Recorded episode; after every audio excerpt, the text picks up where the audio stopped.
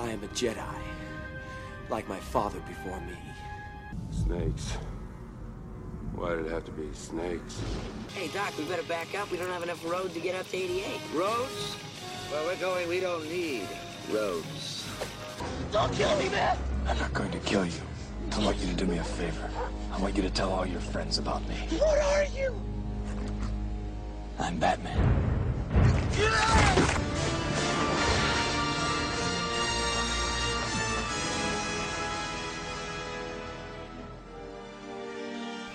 Hey, what's going on, everybody? It is the Screen Kings podcast, and uh, we're trying something new today, just a little bit. Um, first off, unfortunately, it's just me today, but don't tune out just yet. Um, I wanted to try something um, like uh, maybe every so often I pick either a director that I'm following or an actor and maybe just talk about them and some of their, my favorite works of theirs. And uh, today, I have chosen um, somebody you may know, uh, a director by the name of David Lynch, who I've just been uh, clamoring over lately. I've been looking to, to a lot of his work, and he's just a really interesting figure when when you research him. He's he's really uh, eccentric. You know, he's known for making really creepy films. Um, you know, just one of those uh, directors you don't want to meet in a dark alley. Um, master of like tone and things like that. You know, uh, story based. He's not, uh, you know, a freaking Michael Bay with explosions. It's all about character and mood and and just like every time you watch one of his movies, you just leave it and you're just like you, your skin is just crawling and you're like, oh, what, like what was that? What, like like it morphs your brain, you know, so to speak. Just just an eerie dude, but just uh, I wanted to talk about three of his movies today and maybe a couple other things.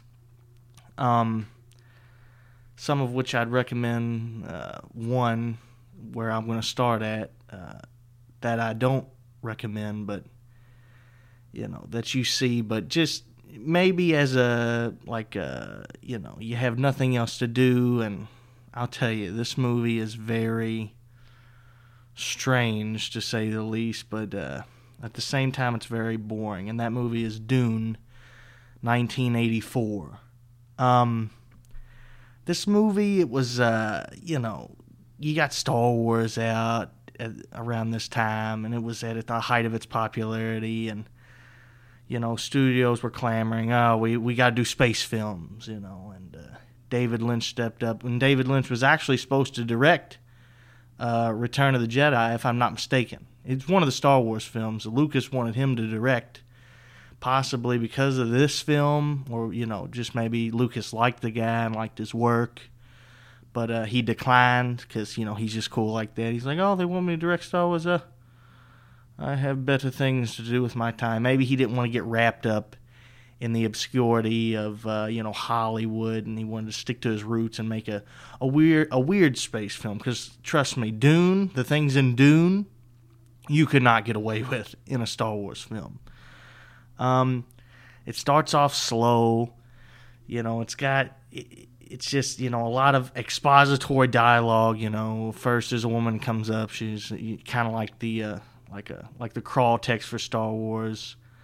Um, and the Seven Kingdoms and the universe was interesting, and you know, and the fact these factions versus this factions, there's a lot of factions. There's like six or seven different planets they talk about, and they're all in like this war for this planet, this Dune planet which apparently has some kind of miracle mineral, which is like the key to having like uh, you know Im- immortality. Like they can mine this commodity that's on this one little dirtball planet known as Dune, and they can use it to like make themselves immortal. It's pretty interesting sounding so far, you know. And they talk about all the factions. There's these guys over there.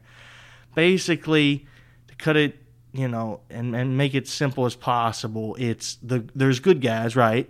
And there's bad guys, and there's uh, neutral. There's neutral party basically, but um, yeah. Uh, the main, the lead character is uh, a guy named Kyle MacLachlan, which uh, like uh, you you may know him. He's in a couple things. It might have been one of the main reasons this movie didn't do well because he's, you know, he's been in some stuff, but he's they needed an action star to run this movie, and that's what he was trying to go for. This was his first role. David Lynch really went out on a limb going with this guy, and he's one of David Lynch's like boys. Like you know, you got Robert De Niro is Martin Scorsese's boy, and you know you see all these actors that you know kind of mold to a director you know and uh, this was like his boy like he was in a lot of other lynch's films and in uh, twin peaks he played a big role in that uh in that uh, tv show but yeah i mean as a leading action film you wouldn't i don't know if you if you'd take this guy i mean he's he he he didn't bring in a lot of scenes and any scenes he did when he was like trying to do action like a sword fight it just looked terrible um and you know he's he's got a he's got a weak chin, man. What what do you want? Like the guy was just is just not an action star like like Arnold, you know, like he's one of the greatest action stars and even though he's he can't really speak English, like if he's supposed to play an American guy, he sounds like oh, and if he's playing a British guy, he sounds like oh, but we don't care because that man's got a chin that could carve stone. He's got a solid chin, man, and he can be an action star. This guy is not that guy. He's, he's he, he seems whimpering. You don't believe it. You know, he's not a Flash Gordon or you know even a Luke Skywalker. He's just you know seems kind of plain. He's a good. You know, I don't want to beat the guy up too much. He's a good actor. You know, and Lynch went with him. You know, he he he did his lines, but I I think the movie could have been a lot better had they you know got somebody different. But um, you know, this movie it it it uh, cost. Uh, $40 million to make, which, if you think 1984, $40 million, that's gargantuan. You know, that's like a $180 million movie today. And I guess, I'm guessing the studio was like, well, we, we need a Star Wars, and we know, look at Star Wars, it don't cost cheap. If we want success like that, we're going to have to pony up. So they gave Lynch $40 million. It only made $30 million, which is bad. Oh, which uh, you know rightly rightfully so because even though this movie does have a lot of neat concepts as i said it's it's just so boring you know it's like think if they tried to cram all the seasons of game of thrones into one season or one two hour movie you know you you got so many different factions you're talking about and the audience is like, oh, the Nablers and the Zippa Zips and the Durkadurks and the Derps and you're like, wait, who is who and who is good, and you only got two and a half hours to tell the story. I mean, it's just almost it's undoable for anybody, you know. And I think I, I don't know how David Lynch felt on that when he was making this film, but he, he had to understand, you know, the the process he had in front of him. You know, when you you got all these factions and all these kooky characters, but um, like and like I said, like they're all after this spice you know, a miracle, a miracle type drug, and you know, there's a lot of confusing words in it that you don't understand. Like they're going for like Shakespeare, but in space. I will say it was uh in the year 10,000, and you know, you see a lot of these movies like Blade Runner and stuff like that. This movie is a lot like Blade Runner if you've seen that, but think Blade Runner uh with the thing, you know, just gruesome creatures but with like a lot of neat looking set pieces and like matte backgrounds that were uh, you know painted beautifully and it just brings you into that world in the year 10,000 like but yeah like I was saying in the year 10,000 you know that works cuz I was like well, I think Blade Runner is like set in like the year 2050 I'm like I'm thinking 40 years the, the if you think we're going to be close to this where you got these huge cities with all kinds of like huge spaceships flying around. The year 10,000, I buy it. I buy it. I think I think by the time we get to 10,000 we'll be there.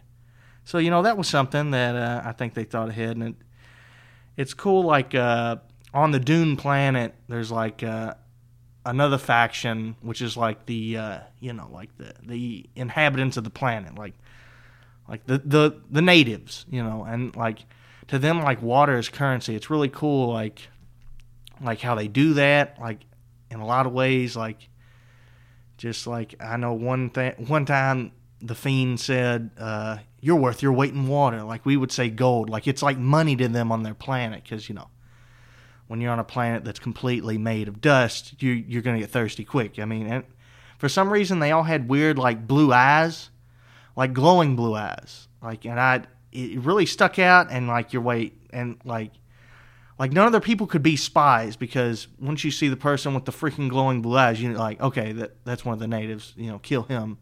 He's in the way. But uh, and then like when the later on the dude, I well, let, I'm gonna try not to cut forward, but uh, I'm gonna try to keep on track here. Um, it was weird because like uh, you know you see the main character and like it's at the beginning and he's with his people and he's kind of like a like a scrub like a like a new soldier and like uh, everybody's trying to train him and get him ready and like then all of a sudden you see Patrick Stewart walk in and this is pre Star Trek you know Patrick Stewart and you, you're thinking what is he doing there and like they do this thing to where like uh, he attacks him from behind and in like a you know like just like not playing but like training like like uh, this guy better be ready for me patrick stewart you know coming at you with a knife. And like they press these things on their belts that like turn them into cube people. Keep with me. So you got a cube patrick stewart lunging at you with a knife. And this guy like takes him down and like you can barely see the knife through the cubes and i guess it's like a force field maybe but it makes them all cube and like like uh like you know like when a tv's tracking like uh, like off to the side. Like that's what they looked like. It's hard to explain. It just looked really weird and it looked really stupid. I'll be honest with you. But that's the only time they did it in the whole movie. Like I'm thinking like later on the movie when there's other fights and like why ain't the guy turn on his cube armor? Like if he turned on his cube armor, this guy wouldn't stab him. But no.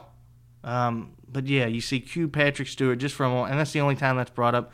Again, I, I think when they said it conceptually, it was cool idea, but it it practically when it was done, it looked kind of dumb. And you know, like I said, this movie's '84, so you could tell. Like I said, it looked like bad tracking on a VCR or something.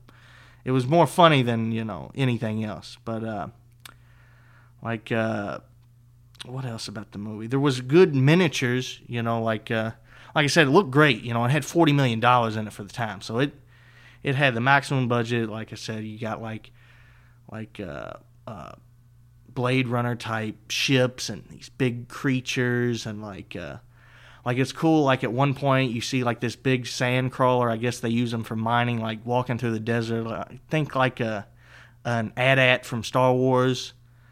Like it was just cool seeing it stomp around and like they made it look good. It was just a miniature, but it looked really good.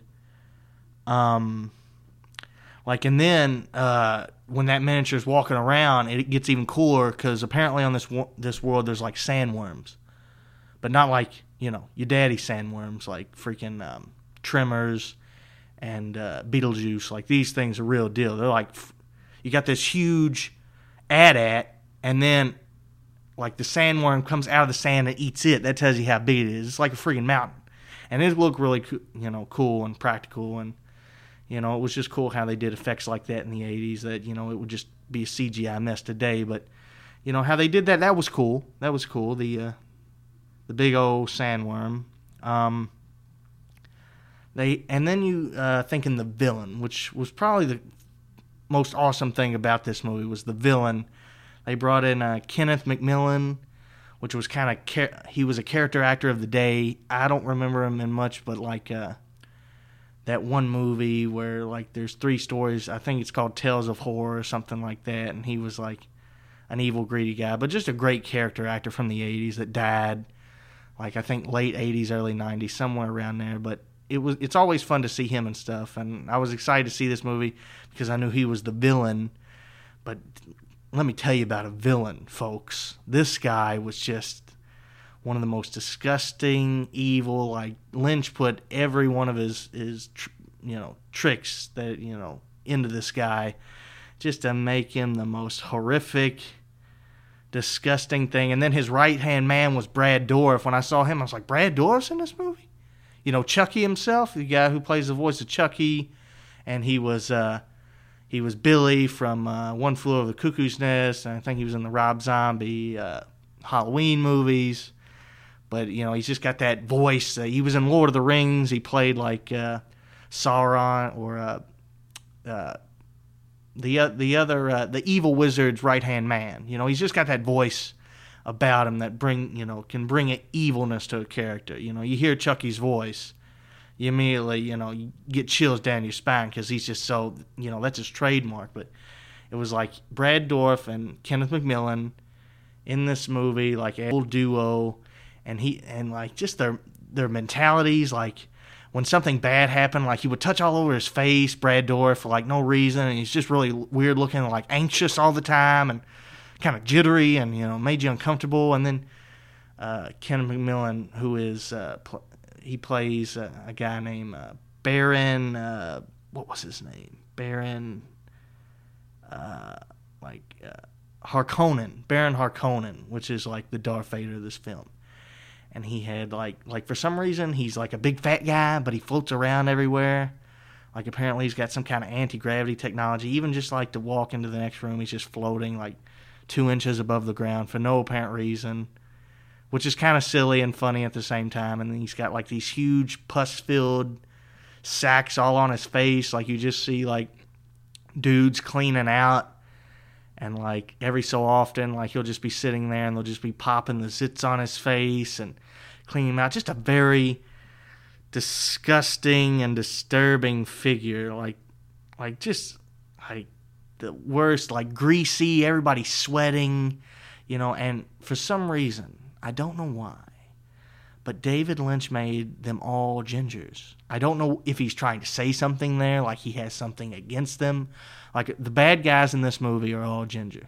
Harkonnen, Brad Dourif, all of his minions, and they're all like greasy. And every time you see one walk on the screen, like just a, a regular guy, he's, he's a ginger. He's all sweaty, and he just looks like he's got like a satisfied look on his face, like, oh yeah, just like, like they're all in like ecstasy because maybe like where they come from, they do whatever they want. You know, it's kind of like a impulsive planet where like all these ginger dudes just like like feel all over each other and just very disturbing like and you see him like Baron Harkonnen goes over to one of his servants and like apparently the only way he gets off is like he goes over to the servant and like they all have like these plugs on their chest like as like I guess like maybe a, a deterrent like if they try to do anything or escape you can just pull these plugs on their chest and it goes straight to their heart and like empties out all their blood. So as soon as you pull the plug on their chest, it's like just easy to pull out. Like they start bleeding everywhere and basically die. And he just goes over to one of them, like just this innocent boy, and like he's just looking at him like, "Oh, I'm effed," and he like, and Baron Harkonnen just pulls the plug out of his chest and he starts bleeding everywhere. And then he just like puts his tongue down his throat and starts making out with him as he's dying. It's very messed up, folks it's very messed up. Like he just made these like Nazis times, you know, some kind of freakish space mutants, just the worst kind of sick people you can imagine. And like uh like apparently like as refreshments you see like one of them like the, the big goofy looking ginger fat guy sweating everywhere like he picks up this little juice pouch and I guess it's like nourishment. Like in the juice pouch is a rat, and you press this button on the side, and like crushes the rat, and then you drink out of it, and that's your that's your juice box, folks. Um, just very uh, disturbing things in this film, and like uh, like they catch one of the rebels, the Harkonnens catch one, and bring him in. And then you know they put the thing in his chest so if he you know tries to make a fuss they just pull it out and he bleeds out and dies. And like they tell him like okay dude. The baron sits him down. He's like okay dude here's the thing. You're poisoned. Okay. And they bring in this cat. It's just like a skin like siamese cat or whatever like the like dr evil's cat. And he's like hooked up to this device. He's just like sitting in it like what the f is going on and they bring him in and he's like okay now you're poisoned and the antidote is within this cat, and you have to milk it each day, get the antidote, and drink it, or you will die. And just leaves him there. And that's the end of that. That's where that ends. You never see that guy or that cat again.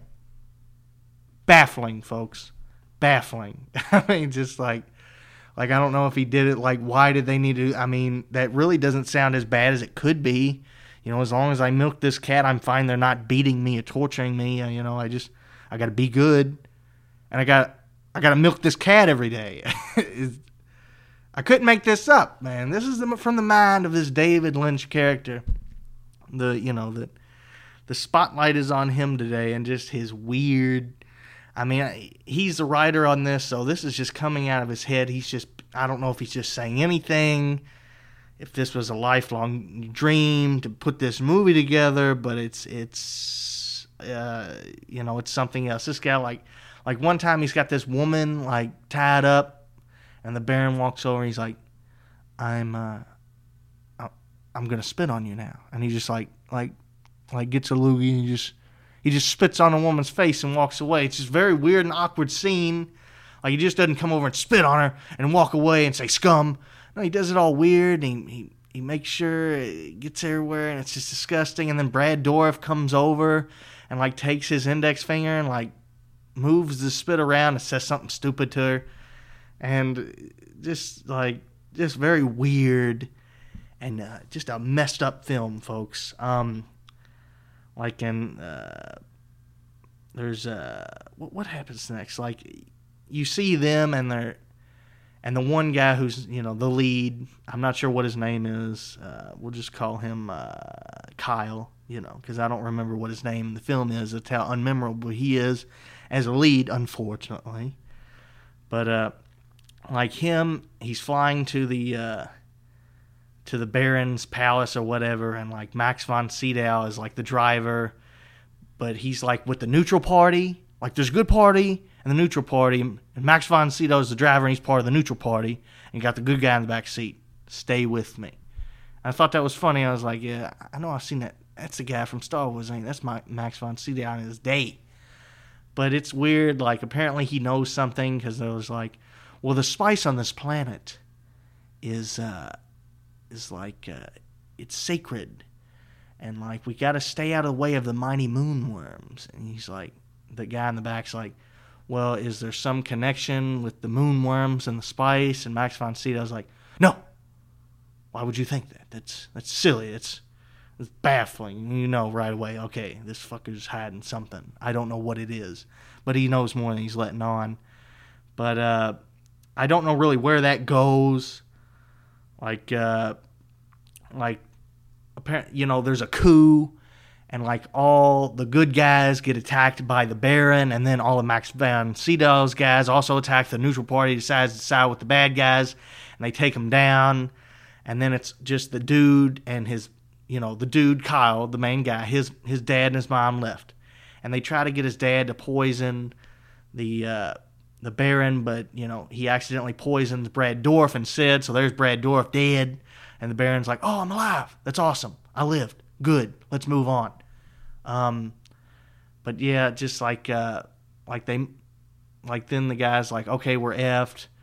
Uh, who are we gonna get to take down? You know now the bad guys, the har uh, the Har Okens or whatever they're called. You know uh, the big guys group and and now they're teamed up with the neutral guys because apparently they're gonna use the spice for evil methods. Whatever the bad guys are winning, and the good guy doesn't have a clue what to do next. There's a lot of expository dialogue that I'm not going to get into about so and so's faction and the moonworms and all that. Well, fact is, he needs help, so he goes to like the natives, you know, the people with the blue eyes, and apparently he enters their camp, and they're like, "Oh, we don't want you here," and then they find out like his mother's a psychic, and they're like, "Oh, now we'll make you our king." Very quickly, just all of a sudden, he's their he's their king. Think of him like coming in like uh, Jake Sully in Avatar, and he gets the blue people on his side. Maybe, maybe that's where uh, oh what's his face got it from. You know, he's that or Fern Gully, one of the two. James Cameron is a thief. We know that.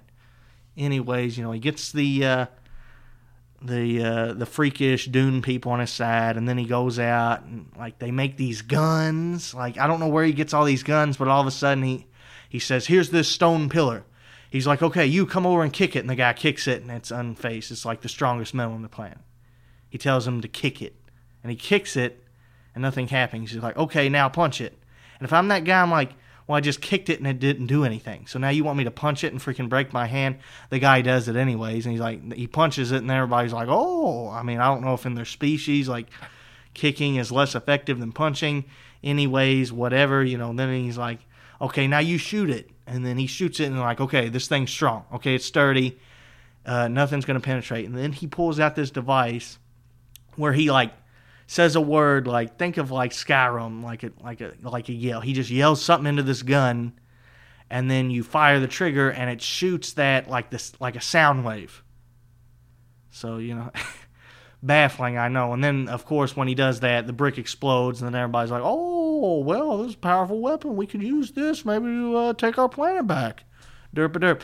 And then apparently they have like a thousand of these things laying around. So now everybody's got one, and they're gonna do a siege on, uh, uh, you know, uh, Baron Harnoken and all of his people.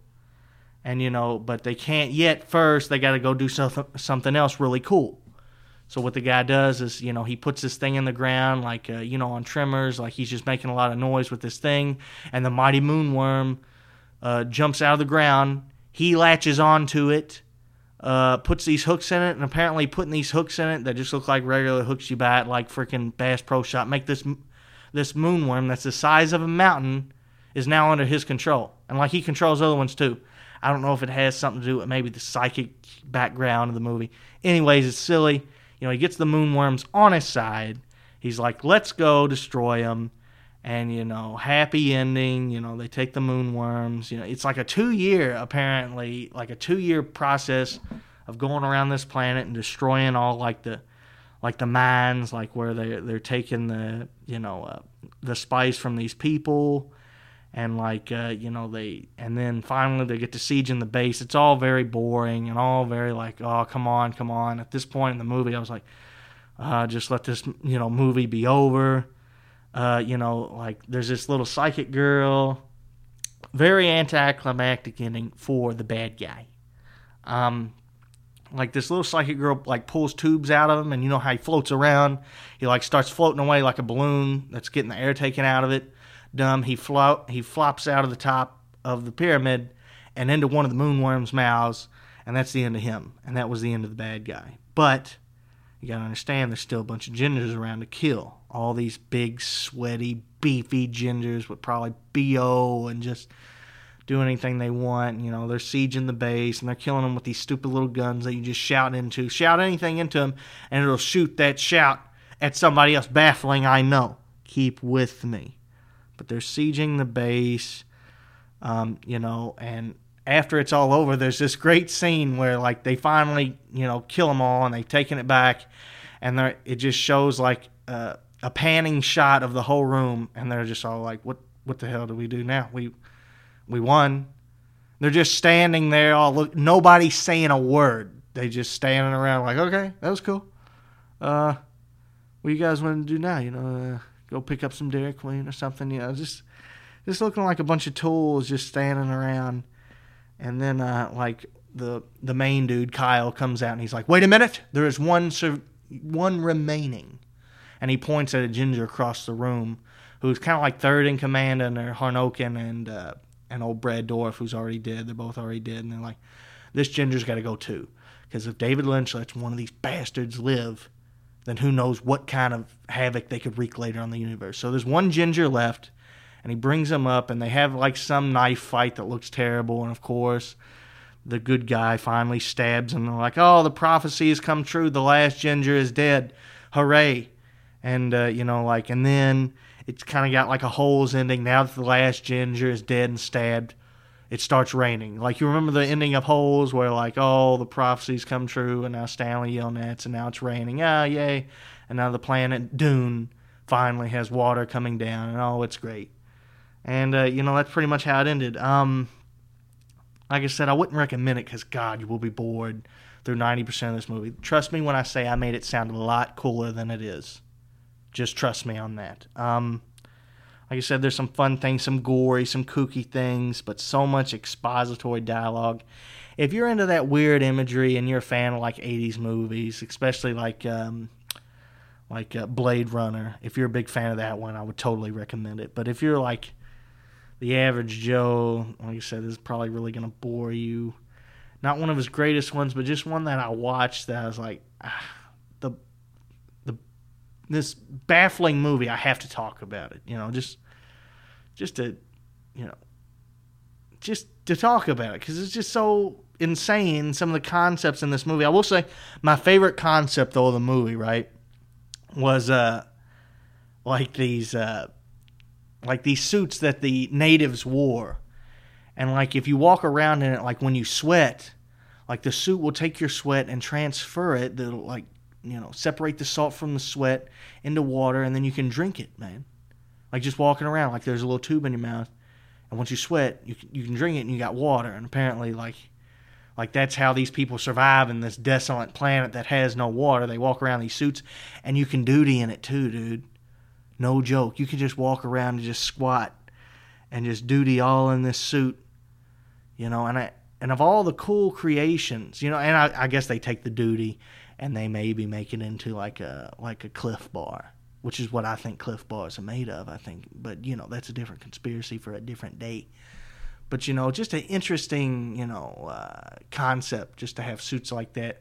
Of all the insane gadgets and crazy things that they show in this movie. That one, I don't know, piqued my interest the most for some strange reason. Just to, just to you know, have that and just basically be able to live wherever, for however long you want, because you have endless food, and water. You know, your recycled dookie, and uh, sweat, and you know nothing goes to waste. I don't know if it, if it's endless, but you know it just makes you be able to survive much longer than you would have. It got a 56% on Rotten Tomatoes, pretty low, and uh, you know. Uh, I guess it just got that that high to be honest because you know just the weird imagery and maybe it's, it's David Lynch and a lot of critics love him because you know he's his own man. He's like f the system, I'm me, fight me. I'm gonna do my thing, you do your thing. No uh, big Hollywood crazy movies. But yeah, that's Dune. Like I said, if you if you think you'd be into that, check it out. Uh, if you think it would bore you, I I would skip it. You know. I, I you know bought it off the Xbox Marketplace for three ninety nine. You know, I was gonna you know go to a, maybe a book and music exchange or like a thrift store and buy it, but I can never find it. It's never nowhere, so I ended up just renting it, and I'm glad I did because if I bought it, I'd probably be pretty mad. You know, just four ninety nine or three ninety nine off Xbox, great for if you want a night where you think you're gonna go insane. But uh, the next movie is not garbage. The next movie is one of the best movies I've seen in a long time. Uh, David Lynch, um, his biopic on the Elephant Man. It's got a 90% on Rotten Tomatoes. Great, oh my God, great movie. You, you combine David Lynch's storytelling with this eerie feel. You know, it's all black and white, uh, made in 1980. Um, but uh, the prosthetics that he did like are I looked up old pictures of the Elephant Man and they they got really close. I mean, it's spot on. You know, you got they put John Hurt up in all these prosthetics and like just his performance and how he walked was perfect. Um, but yeah, the tone. You know, I've had my own personal demons with this movie because I saw it when I was way too young. Not all the way through, but just like a certain scene or two where like he's displayed as more of a monster and less of a man and I don't know, I was just terrified of the elephant man when I was, you know, younger. Just the gruesome deformities that the you know, this poor man, you know, suffered with it almost his whole life. Just like and David Lynch is always known to be really good with how he portrays these like uh, you know, uh, uh, practical effects on, you know, makeup and and thing. And the black and white helps it. I'm, I don't know if it had been in color, if it had been as jarring, because like I don't know if like the makeup would have been as good, but the fact that it's black and white, you buy it because maybe you can't see the textures as well. So you're like that. That's John Merrick or Joseph Merrick was his real name. I don't know why they call him John in the movie. Maybe David Lynch just thought it sounded. I mean, the actual Elephant's man's name is John or uh, Joseph Merrick, but he's John Merrick in this movie. I don't. I think that's a common misconception that his name is is uh, John, but it's Joseph. But uh, like he suffers from well, they never knew for a long time what he suffered from. But uh, you know, doctors recently is like, well, it was probably a combination of a couple things. We're, almost certain he had Proteus syndrome, which is like you get these, you know, it when he's born, he looks fine, you know, day one, but like at six months to a year, you start getting these huge tumors that just start to grow, and like your, it's not even, it's more than just tumors. It's like your bones start to misform, and like just horribly disfigure you and deform you into like some kind of, like just to to grow up with that, you gotta understand this kid in the 1800s just his whole life he's just getting more freakish as the day goes on and there's he knows there's nothing he can do about it it's just it would just be an awful existence and you know it, it starts off um you know he's he's in like a uh, a carnival which you know freak shows then i mean we think of a freak show today like oh my god that was terrible. How dare they do that? They you know uh you know exploited all these people. But you got to understand back then if you didn't have a trade or a skill and you were a horribly disformed disfigured you know uh, person who can't move well you know he walked with a cane everywhere there's no way for you to make money. You know you worked in a factory or you know you you worked in a factory. That's how you made money. But you know he he had no way to do that. So a lot of people looked at the freak shows then as like oh they're helping these people. They can make a living. They can actually live and survive like maybe like the dwarfs or you know people that you know couldn't normally have a functioning job or function in society. Because again also just the culture then just how you know ignorant the, the, you know people were even in like the early 1950s they were think about the 1850s 100 years before then how people would view this man and the, how they viewed people with deformities and but you know they they really uh, focus good on that in this movie just how he survived and, and who he really was deep down that you know he wasn't just a monster you know proteus syndrome is an ugly thing but he didn't have mental retardation with it. And you know um, the whole first part of the movie they're portraying him like how david lynch does it. He brings these shots in where like you don't see him. You just like uh like they come in and there's ominous tones and you see well, Anthony Hopkins, I'll get to him, but you see him like uh, going around the corner and going through the halls of this freak show, and everybody's laughing at the bearded lady, and then you just see this one woman coming down the hall screaming like, "Oh my God!" So you're like, okay, they walk past all these other freaks and they were fine, but they they walk past this exhibit and they're like, oh, oh, but uh, like he doesn't get to see it, so they're they're dragging you out at this point, but in a good way. They're building tension. Like you think you're to see him in the freak show, but you don't. Like, like, uh, like they refuse to show it. The cops come in. They're like, okay, we know there's such thing. You know, these freak shows are fun and everything, but this is this is something different. You got to shut this down.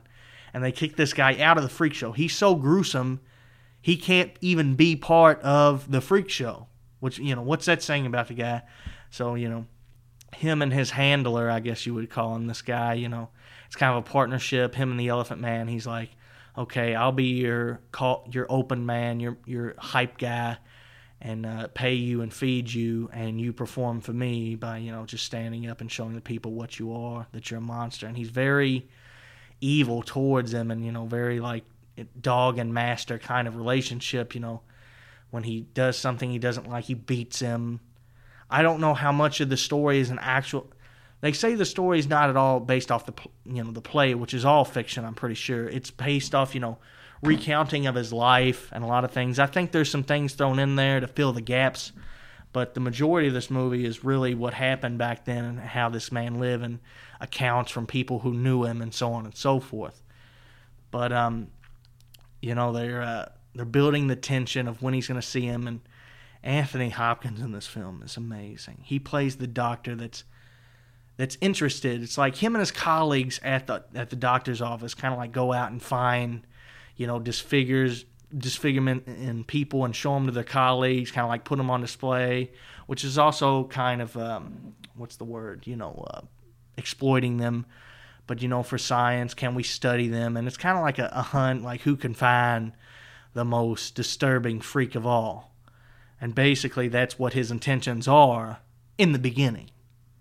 You know, uh, there's an arc for his character, of course, but you know, just the doctor he plays. They say this is the reason he got to play Hannibal Lecter was his doctor performance in this. You know, he's not evil. He's not a freak. He's not gonna, you know, you know, uh, make muttering minks eat his own tongue or something. But you know, he's he's got that Anthony Hopkins gravitas. You know, at first he comes in, he's interested, and he wants to see him, and he's like, okay, here's a coin. You know, he, like the guy's in a back alley showing him off now. And he's like, I want to see him. He's like, no, shop's closed. You'll have to come back later. And he like, you know, he's a doctor, so he's got money. He's like, look, I'll pay. I need to see this guy now. They bring him in. Of course, ominous tone is just building. And then you just like see a figure next to like the fire, like getting warm under a blanket. You can see like he had one normal arm. Like so you just see his one normal arm like getting, you know, reaching out to get warm and like the rest of him's covered by this veil. And then, you know, the the hype man does his speech and Anthony Hopkins gets to see him. They open the, you know, the uh, the shroud and there he is and he stands up and man, just like like I said, just very unsettling. Just all the deformities this poor man had to go through, and he's telling him turn around and like whipping him and like you know show off. And Anthony Hopkins, you it pans back to him and he, you know, his mouth is agape. He's like, I've never seen such a poor individual with such such a, an alarming amount of, of disorders and disfigurements. Like, like I'm gonna win this week's. Uh, you know, Deadpool for sure, or you know, like the pot, like whatever competition, like he's he knows he's got it wrapped up. So you know, he asked this man, he's like, okay, I'll give you this money. I just want to bring him in and show him off to my people.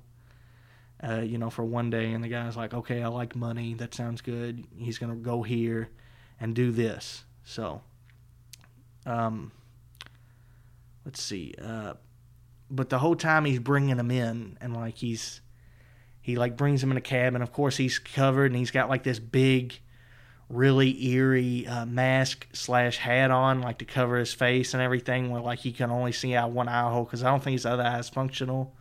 So it's kind of like a gruesome monster parading around. You don't see what's under it. You just see like oh uh, whatever is under this thing it's either a very poor man or just you know some kind of you know maybe an elderly woman something's under this but like it creeps in and like he asks him his name and he asks him a bunch of questions, but he's you know he just like grunts and like kind of plays the dummy. Like like at one point Anthony Hopkins is talking to him and he's like, oh yes, he's an idiot, he's a simpleton, you know, uh, you know, suffers from mental retardation. He can't talk, he can't speak. He's just an anomaly. And then you know they bring him down, and that when when he shows him to his colleagues, it's in like a big medical like. Uh, like college classroom you would say and like you don't see him but you just see his silhouette and just like all the people's reactions to just like how gruesome he is you know and uh, you know he's still playing the dummy like he can't talk and like like he's wandering around uh, uh, Anthony Hopkins uh, uh, office you know uh, into different things and just seeing him like uh, like he's interested with things because you know I, I can't imagine the guy got you know got out very much. So now he's going through stuff. He's still not talking, uh, just building tension, and you still really don't get to see a good look of him. You got to see him in like the fire, but you really didn't get to see. A, he's more of a horror figure at this point. Like when Steven Spielberg didn't show Jaws, but you knew a big ass shark was there and he was going to eat somebody, and that's kind of how they're portraying him at this point, and that's that's interesting to do with this character because you know he that's that's how the world portrayed him. He's a monster. He's a freak. He's a simpleton. You know, and I think at this point in the movie, he's got you know the life he's lived. That's the part he's playing. He's like, that's all people are ever going to see of me. That's just what I'm going to do. That's what I am. I play this part and I just try to get through life and try to have some kind of existence, if any at all. You know, and it's weird, like like it'll t- it tells you how bad medicine was back then. The doctor diagnosed his condition as like, of course they didn't, you know, con- you know, diagnosis is what the hell is this? You know, that's what they diagnosed it. But like they said it was because like his mother fell when she was at the uh, like the uh, the circus and like an elephant startled her, and like that's how he diagnosed her son as the Elephant Man because she told him that story. And he's like, okay, he's the Elephant Man. Doesn't have nothing to do with elephantitis. That's a completely different disorder, disease. You know, it's It's just that story is the, where he got his name, which, like I said, that just shows you how backwards the uh, society was then, you know. And he plays the dummy, and you know, but at that point, like uh, maybe something in um, uh, Anthony Hopkins, maybe not like like makes him feel bad for the creature, but like he's he's interested. He's like, there's, I don't know what it is, but but there's something more to this to this man, and I maybe he does feel sympathy for him, and he's like, look at the, how this freak, you know, this a hole is treating him. He's you know confining him and beating him, and I've seen images of that. You know, I'm going to take him into the hospital, and I'm going to care for him just for a little while. Into my hospital, you, they're putting him up in like the quarantine area where nobody else is. Like uh, you know, it's for like people who have like bad diseases that they don't want to spread, so nobody's up there. And then like uh, there's a horrific scene where like he he takes him to his room up there in like the top of the hospital and like the bell tower. Maybe that's you know uh, like saying it's kind of like the Hunchback of Notre Dame. They're kind of like uh, comparing it to that, uh, but uh, like Anthony Hopkins is caring for him in this hospital, and like one scene that's just very disturbing. He like, and I'm pretty sure it's one of the scenes that really disturbed me when I was a little kid when I saw it because I didn't know what to expect. But he like gives this nurse like uh, soup because he's he got caught. He was taking soup up to him to feed him, but he got caught up talking to a colleague, and he's like, "Can you take this soup up to this room?" Yeah, don't worry, dear. He won't hurt you. He's because everybody's kind of talking like, what, what did that, what did old Anthony Hopkins bring to the hospital? You know, what's he got up there in his tower? What? And she goes up there and it's really building, and you know, ominous, and all you've seen of this guy so far is him being, you know, a monster basically, in you know, a disfigured beast, and like uh, the nurse slowly opens the door and when she opens it you know there he is on the bed and he's looking at her and she's looking at him and both of them just freak out like he starts to really get you you just see the nervousness and the fear on his face. He's like he knows what he's going to do to this poor woman but he also knows that he can't help it because of the way he looks you know and he's trying to like desperately like fiddle to get the covers up over him to you know cover himself and she drops the soup and starts screaming and running out of the room, which is, you know, actually, it's kind of, you know, you understand why, you know, this poor woman in the 30s, she seemed like a nice, not the 30s, but like the, this is probably early 1900s, I would imagine these events would take place, but, uh, like, drops the soup and runs out of the room screaming, and then Anthony Hopkins like, oh, fuck, what did I do? He runs up, he's like, no, there's nothing to fear, you know, sorry about that, but just like, this is the first time you see him not more as a monster, like he's just he's a scared person like anybody else. He's just playing this part.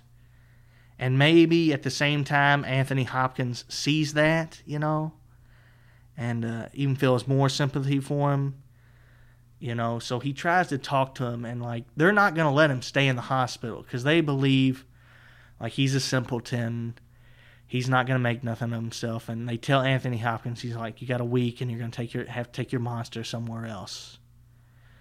And he's talking to him, and he's like, he's like, I think you just play the simpleton. He's like, I think you can understand everything I'm saying, even though he wouldn't have any way. Maybe just certain things he's seen. You know, and then he's teaching him to speak so that when the guy comes in, like they can, he and the head of the hospital who's trying to get rid of him can have a conversation to show that this guy is not a simpleton. He is a functioning human being, and he, you know he has nowhere to go, and we need to keep him and ask him, you know, questions so we can study him. Basically, I think that that's pretty much how it is. Probably not all the way. You know, I'm missing things, but you know, and he like teaches him a full conversation like just teaching him like okay when he comes in and he asks you your name you're going to say hi i'm john merrick derpa derpa derp and then, like, uh, the head of the hospital, they come in, they have this conversation, and he catches on. He's like, okay, well, how long did you and uh, Anthony Hopkins rehearse this, you know, take to rehearse this uh, dialogue you got going on with me? And he doesn't say anything, and he sits down. He's like, see? And then they both, you know, the doctor's charged out of the room and like, okay, you have a week. Like I said, he's gone. charges out of the room. Anthony Hopkins like, wait, wait, wait, and then you know Merrick gets up and he starts, you know, um, starts recanting like, uh, like the Lord's prayer, like verbatim, like, and then he, he, you know, he's speaking and he's like, I didn't teach him that. See, that wasn't me. This is all him. He's got a he's got a mind, sir. He can be taught things, you know. But it's just a powerful scene and just that, you know, it, like I said, it's the first one where you you and the audience knows this guy. He's just a tortured human, and then the next scene is the best scene of the movie with Anthony Hopkins brings him to his house to meet his wife. You know, which, you know, I mean, what do you tell your wife? You're like, look, here's the thing you know, what, what do you tell her? Like, uh, just be prepared for the worst of the worst. Like, this guy is the most deformed, depressing human being you've ever met or ever will see. Just please don't be startled and bear with me. You know, and he brings him in and puts him in the dining room and he's like, okay, Laura. I don't know if his name's Laura. That's just, you know, uh, just uh, that's first name came to my mind. You know, come in and meet John and she walks in and she doesn't she doesn't skip a beat she doesn't you know she doesn't you know flutter. He doesn't see anything. She just comes up and politely shakes his hand the good hand and says lovely to meet you john.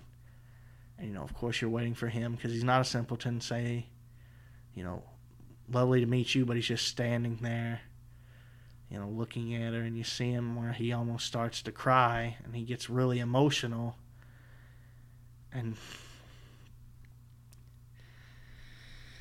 Ooh.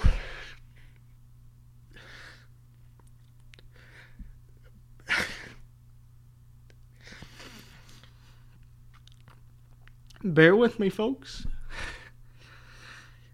This is the first time in his life where he's gotten attention from a woman and not been like looked at as a freak, treated as a human being.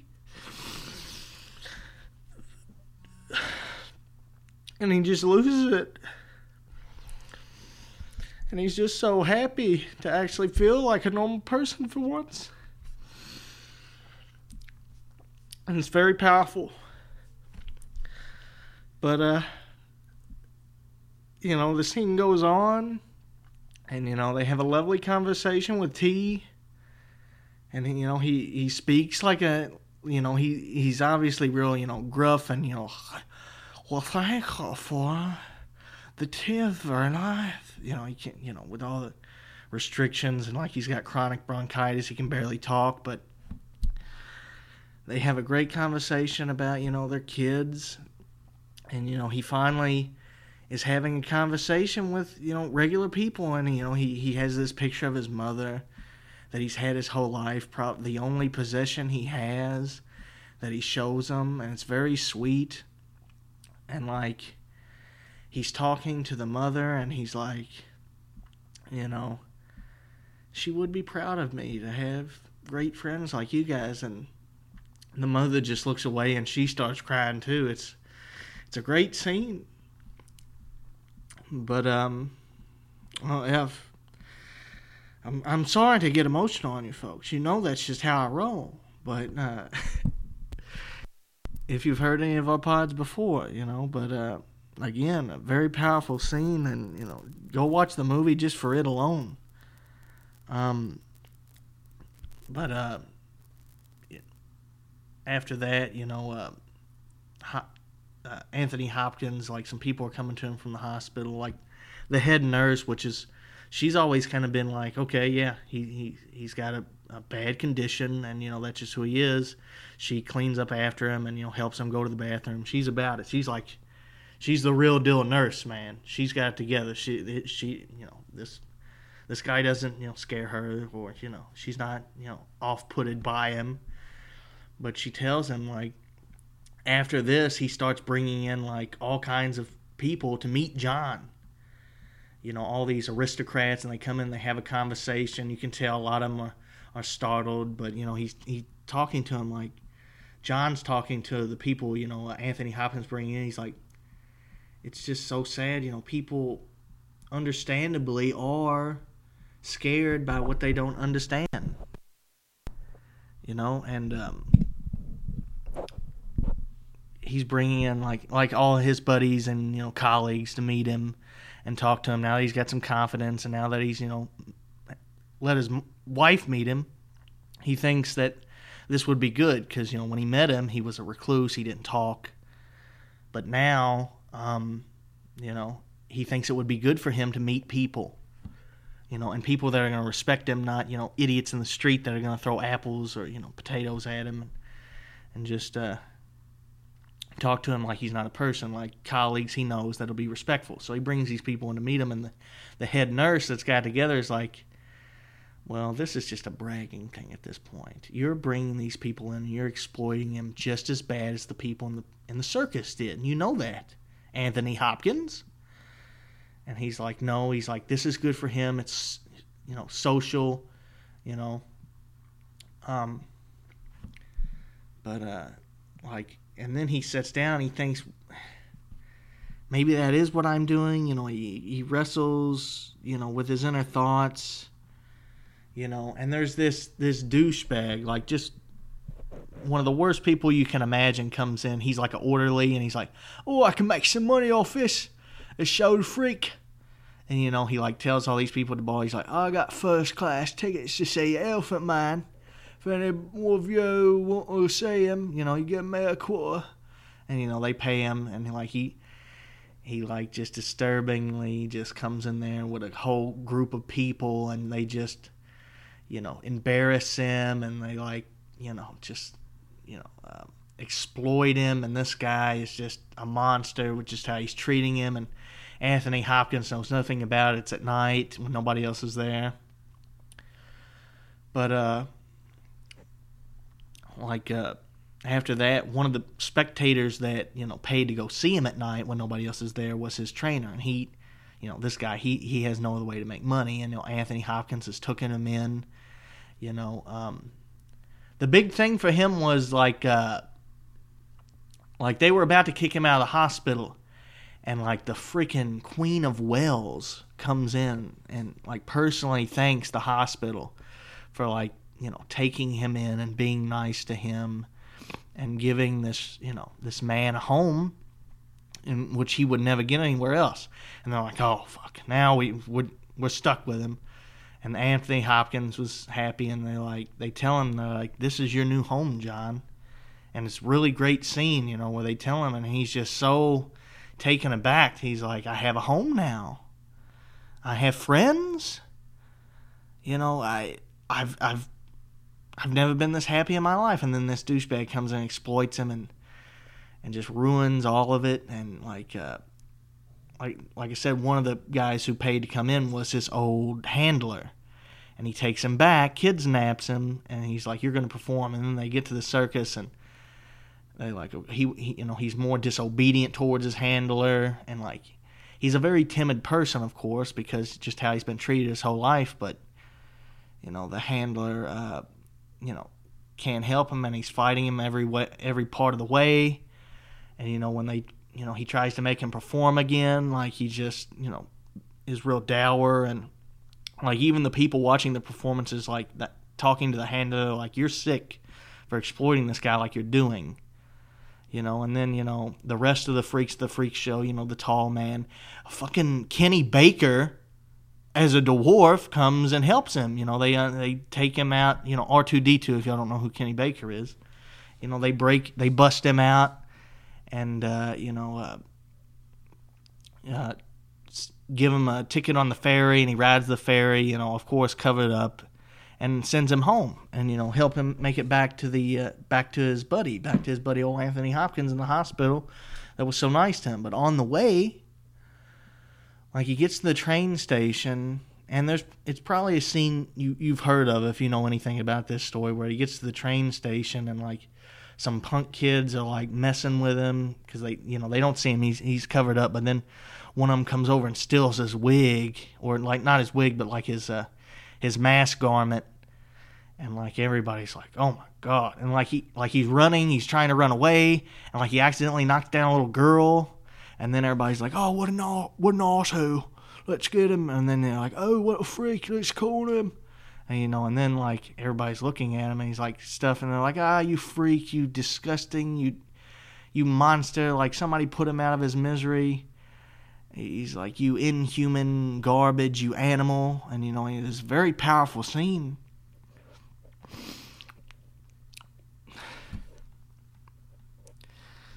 You know, where he tells these people that he's more than that. He's not an animal or a freak, he's a human being.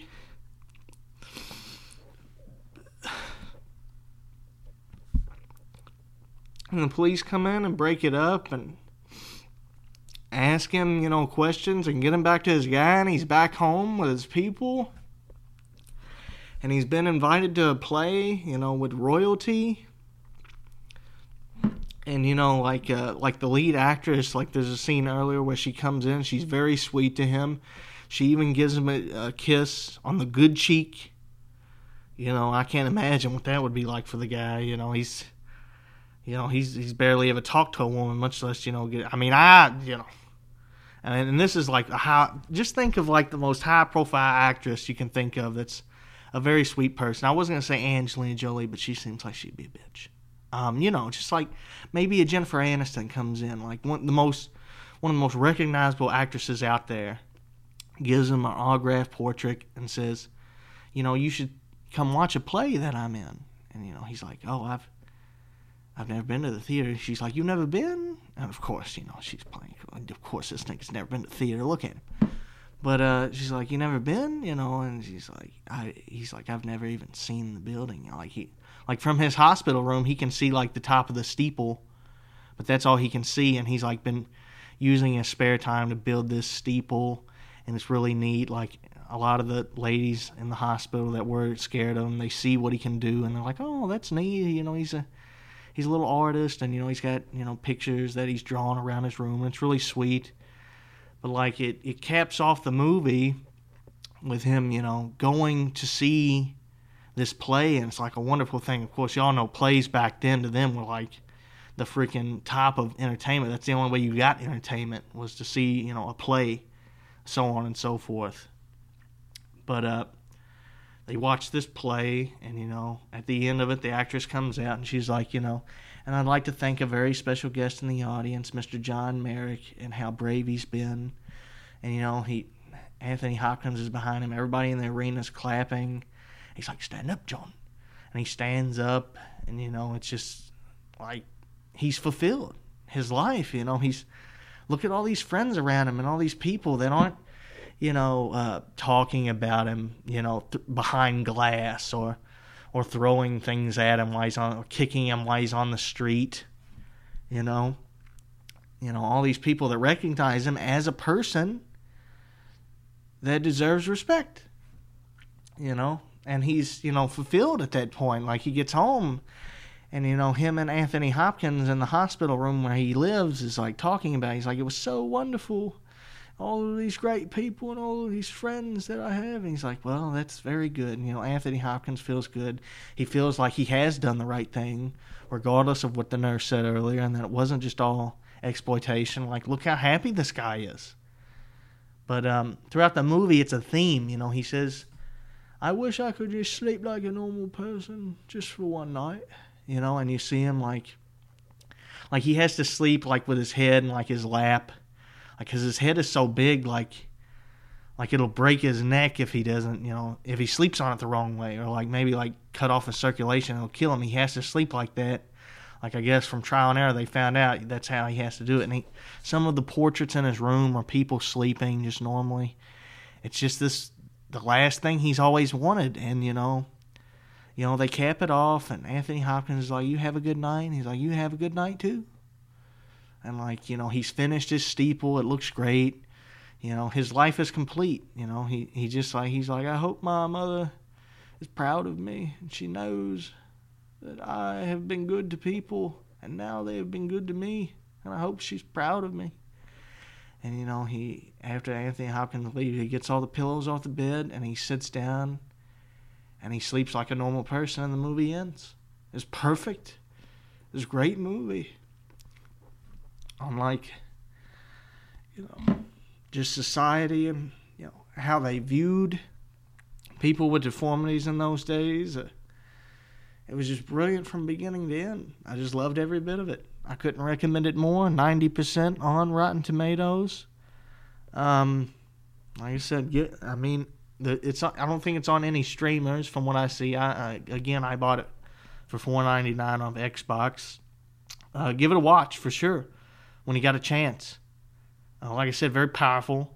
No, you probably won't weep like I did, but I have a very low uh, constitution for deeply emotional scenes. I'll be the first to tell you.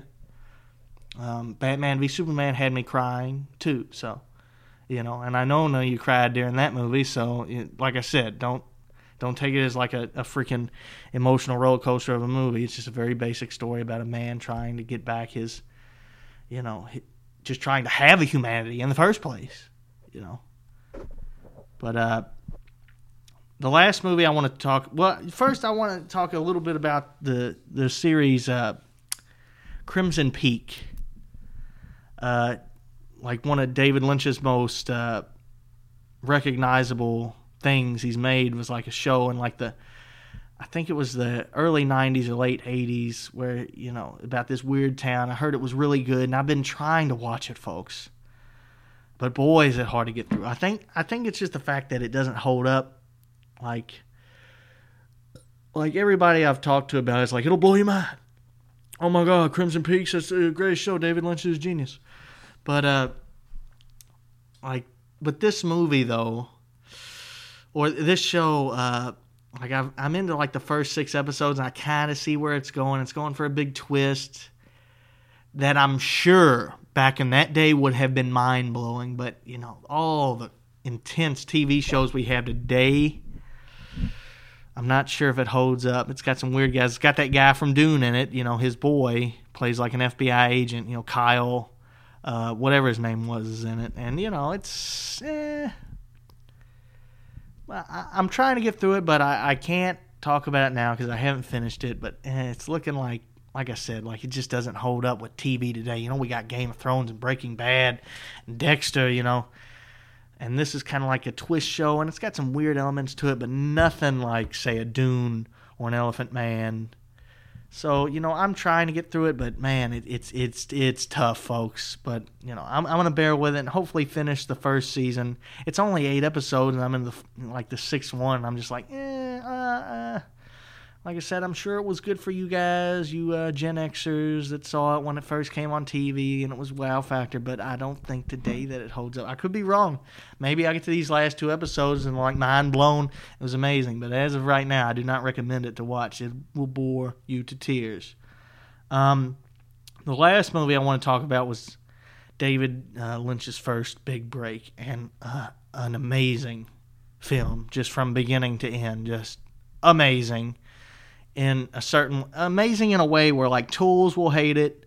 They can't look anything deeper into a story on than what's on its surface. Like people who didn't like movies like the witch will not like it because they can only see a certain depth. They can't see what what image what what message the director was really trying to get to the audience you know?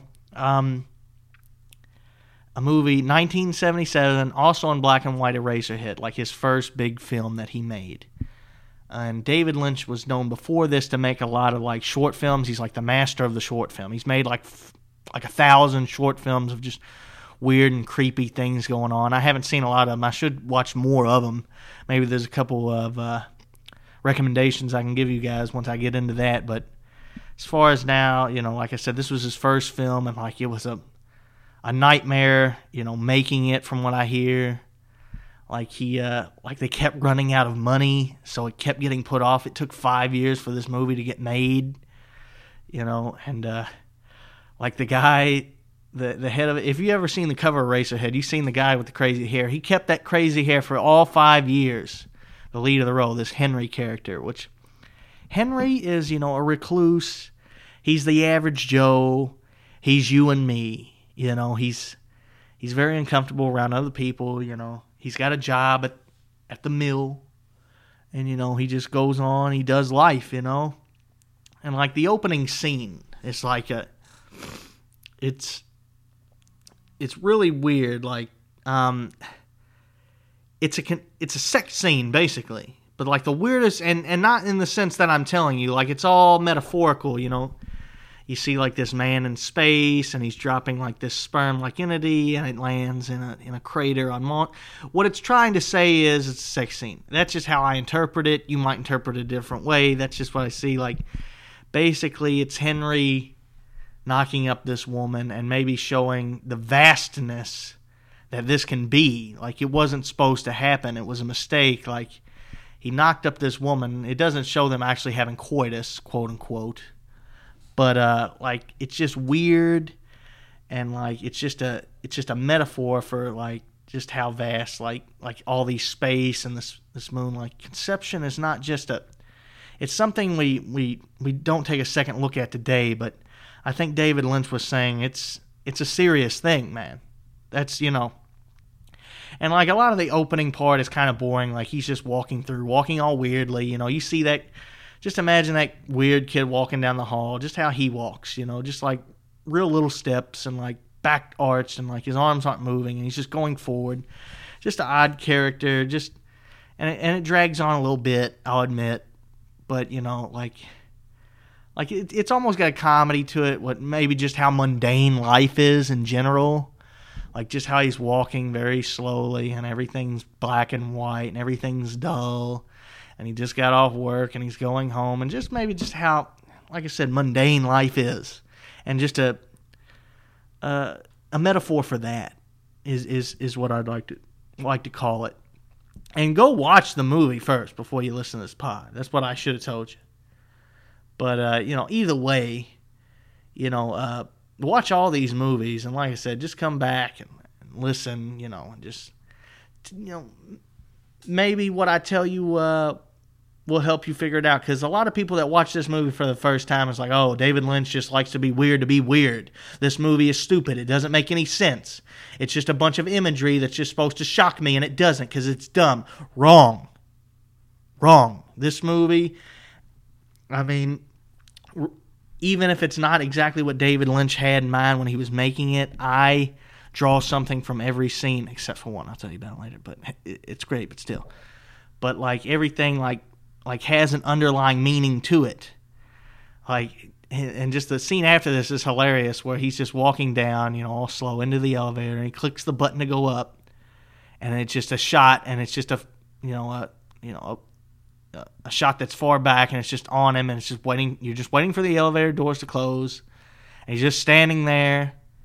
There's nobody else in the room. It's all black. You know, you're waiting for the elevator doors to close still and you're like, ah, is it gonna? Ah, there it goes, and they just close. It's just, it's, I don't know if he meant to be funny, but it is, is to me. It's just a goofy scene. But you see the, you know, them close, and you know, it's like there's a lot of very creepy imagery. Just how like like almost all the houses and homes and the beds are more like cartoonish, but in like a weird way, like just how they present it, like like he's got a flower on like his nightstand, but it's just, it's not in a pot. It's just a bunch of dirt, and there's a there's a plant in it, just piled high dirt on his. Just very strange, folks. That, that's what this guy's about. He's about being strange and being obscure and being you know himself. Again, not a movie for tools. Um, so, like I said, like the first scene is like conception and then the woman comes to him. She's like, Henry, I'm I, I'm with child. You know, you something has to be done. You know, he goes over to the parents' house and just like again, like a like a metaphor for how awkward it is. Like, okay, he he knocked up these people's daughter. Now he's going over the house to have dinner with them because definitely back in the seventies, and you know, it's traditional people. You know, you you get a girl pregnant, you you marry her, and you know you stay with her and you'll have a family. That's how it works. At least back then of course those values are long dead now. But back then that's what you know he was trying to say is you know he goes over and he meets the mother and it's just just how they're talking back and forth is very awkward. Oh where do you work? Oh i i i, I work at the mill. And I, like I said, I think it's a metaphor for just how weird and scary it can be to you know meet the parents for the first time and just what do you say and how how do you act polite and just be on your best behavior. And for some reason the dad has like a like a rictus grin that's just very unsettling the whole time. He's just very overly nice to him. Ah, what are you doing there? Hey, you know, one of those guys is like, hey, I can I can fix anything and and uh, you know, uh, screw all you know Japanese people. You know, one of them guys. You know, just like, oh Henry, get in here, uh, give me a firm handshake, and he's just smiling the whole time. He's he's really nice. He's really weird, and you know, and scary. And like, there's this scene like where they all have this bird. Like each one of them has like their own Cornish hen to eat, and like it's all shriveled. And he's like, he's like Henry, why don't you cut the birds for us? And he's like, do it. So I, so I just picked picked the, this this knife up here and uh, and just and just cut it. He's like, yeah, yeah, go ahead. He's like, okay, okay, um, uh, I'll give it my best, but uh, you know, there's there's no promises here. And you know, he cuts into it, and then like a a weird ooze starts coming out of it, and like then the mother just like goes, "Ugh," you know, like when uh, you know, like they uh, on a. I want that's that movie with the people. Like when you find out one of them's not one of them, they just point at you and go. Really weird. But I again, you know, you, maybe that one is weird just for the sake of weird. Why is the mother doing this? She runs out of the room, and the father chases after her. He's like, "Honey, what's wrong?" Maybe it's like how mother-in-laws overreact when things don't go well. That's what that, that's what I guess. You know, like like she's freaking out when it's not really that big a deal. Like that the that the uh, the dinner didn't go as planned, and she just needs to chill, big time. Trust me. But uh, like she goes in there and she's like, "Did you have sex with my daughter, Henry? Did you?" And he she like pushes him up against the wall. This is like a scene later and then she starts licking all over his face or something. It, it, gets really intense. But the point is, you know, it goes, it doesn't go well. And by the end of it, they're all like, okay, you two gotta get married. There's a marriage, you know, and uh, you know they finally have the child, and you know, the the big premise of the movie is like that draws you in is like the child apparently is well to put in perspective like she says at the hospital like like she had the baby and she's like like we need to go back to the hospital and get apparently they left it there. I don't know what the fuck um, they left it there and they're like if it if it even is a baby like you know like they don't even know if it's a baby. Like apparently she gave birth to just some inhuman monster. I don't know like like i don't know if he and you're thinking like horribly disfigured like elephant man type you know because that's what he's known for. But you know, they go back to the hospital and they get it and they bring it home and it's wrapped up in this little uh it's like a, a little ball wrapped up and its its head is sticking out. It's like he ne- David Lynch never said exactly how he did this prop. He won't ever say it for some reason. I don't know what they exactly did, but you know, I was thinking Elephant Man type, horribly scarred human deformity, but it's it looks kind of like a like a like a flayed goat perhaps like a goat calf that might have got mutilated. I mean, in a certain way, it's kind of cute to be honest with you. You know, it shouldn't be a human baby, but it, like it, it it's it's even in the black and white, you can tell it's like uh, like uh, shiny and oily and got some kind of viscous substance on it, and it's just its eyes are all going different directions. It's, it's kind of weird looking, but uh, like that's our baby, you know. We that that's him. That's that's Junior and uh, and you know it, one night it starts you know crying and she's like i can't take this anymore i'm leaving i gotta go to my mother for the night you just you just make sure it, it doesn't escape okay? And you know the baby's just sitting there still crying. Once she leaves it stops crying. Henry keeps looking over. He's like oh what if this thing does something? What the hell do i do? You know he's he's not he wasn't ready to be a father. He's not ready for life in general. Like again that's that's the underlying theme to this movie is like this guy is not ready for anything especially not a child you know here now. It's here. And you're to have to deal with it and you know he's just periodically peeking at it and making sure it's okay i can't say if it's he or she because it never tells you i think it's a boy we'll call it the boy It's the boy. Yeah. Um. Uh.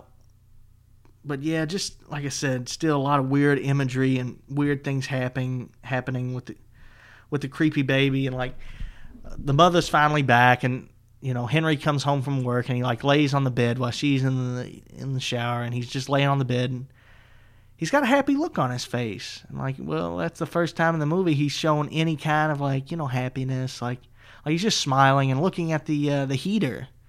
Like the whatever they call them old timey heaters like a furnace or uh, you know uh, what whatever they're called. He's he's looking at it and he's he's got a happy look on his face. The baby's fine. It's on the table. His wife's in the shower. And he's looking at it and all of a sudden it shows what he's seeing. And it's like it takes him to like like he's imagining inside the heater there's this lady that like gets on like a broadway type stage and sings to him and she's got she's got really weird looking cheeks for like no reason at all okay? That that's just for sake of just being weird. I'll be honest i can't think of any reason why she looks like that except for that's just how she looks. But you know she's singing to henry and maybe that's just you know his supreme thought of what beauty is you know? She's singing to him and she's like hey everything's gonna be fine. There's hope hope, Henry. You know, yeah, your life sucks, but so does everybody else, and all there's always hope.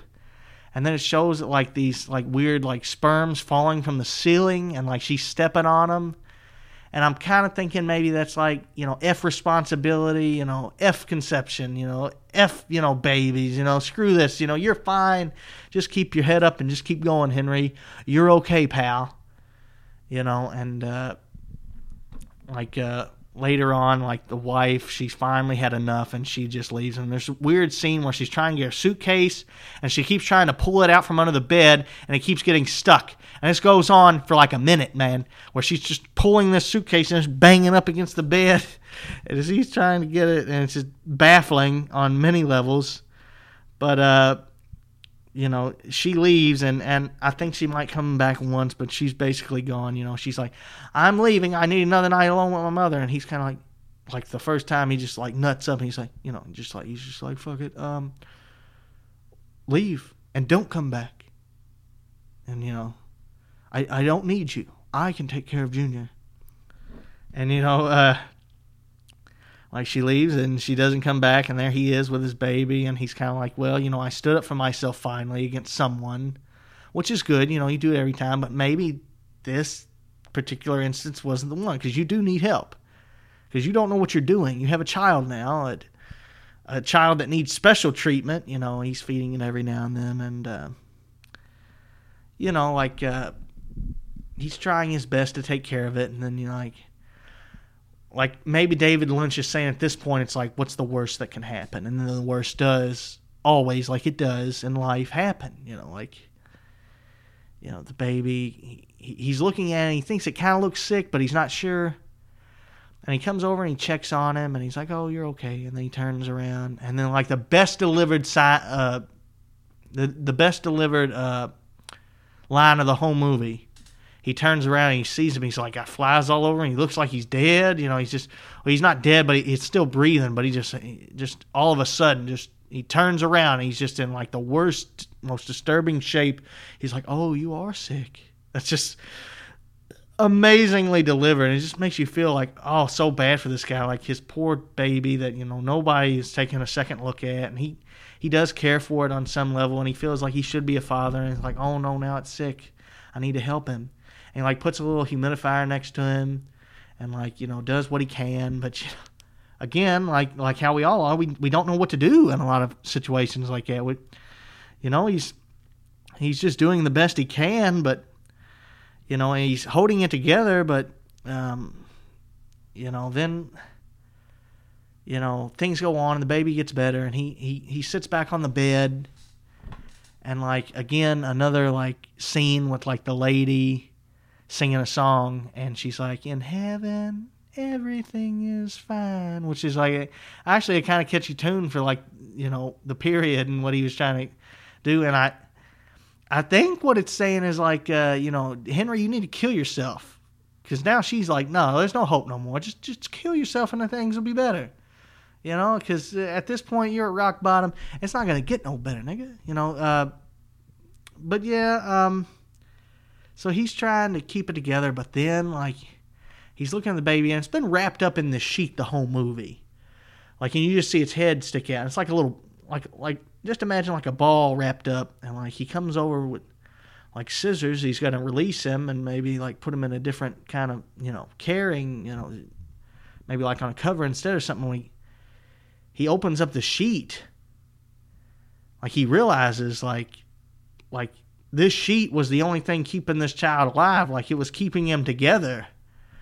Like like keeping all his organs like together where they wouldn't just sprawl out everywhere. Like this, it was basically like his you know, um, exoskeleton was this little uh, thing that the doctors wrapped up, and he, you know, opens it up and he's like, oh, I screwed up, man. This is it, you know. And then the child is like freaking out, and there's all kinds of weird, crazy stuff going on in the room, and he like stabs the child.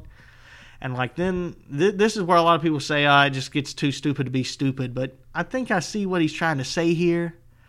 Like the baby's head gets real big and like takes up the whole room, and like Henry is just against the wall while the head is just getting bigger, and it looks like a silly effect for then. It was the only bad effect I think in the movie because you know that's something you need to do with CGI, but still like I'm thinking it's trying to say like the problem is too big now, Henry. Like as in the child's head is getting so big, like the problem's too big, Henry. And uh, you know, it's out of your hands now and there's nothing you can do.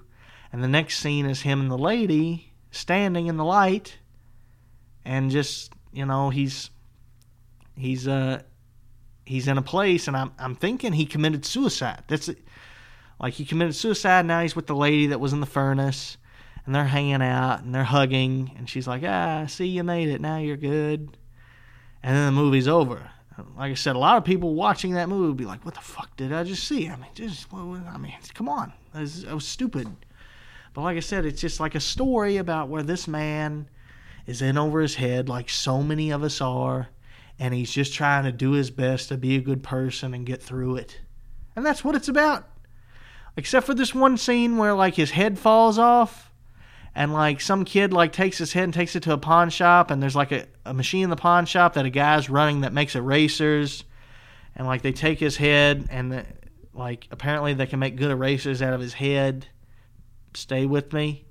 Uh, and uh, like uh, like they're like oh this is good quality. We can make a lot of good erasers with this head. And like it, it doesn't like i guess that's what the, the title of the movie's about but it's really out of place in the movie. It's just all of a sudden, you know, and you're like, what the what the hell was that? You know, and like that you got me on. Okay, I don't know what he's trying to say there. Okay, but I'm sure, I'm certain, he's got a good explanation. Maybe if I see the guy, I'll ask him, or maybe look up a forum of a bunch of other douchebags that think they know what they're talking about, but they don't, just like me. But uh, yeah, that's my. Uh, my David Lynch uh, talk today on Director Day for all you screen fiends out there. I, I hope you enjoyed it. And I hope you, I hope you forgive me for getting emotional because you know how I can get. But um, I'm hoping you had fun too. You know, uh, this is something I'd like to do more often. I hate you know when I can't get the other guys here, but I, the reason I knew I'd have to do this one solo is because come on. Who, who am I con- convinced to watch these movies? Like I can get, I can't even get Bernard to watch Ghostbusters.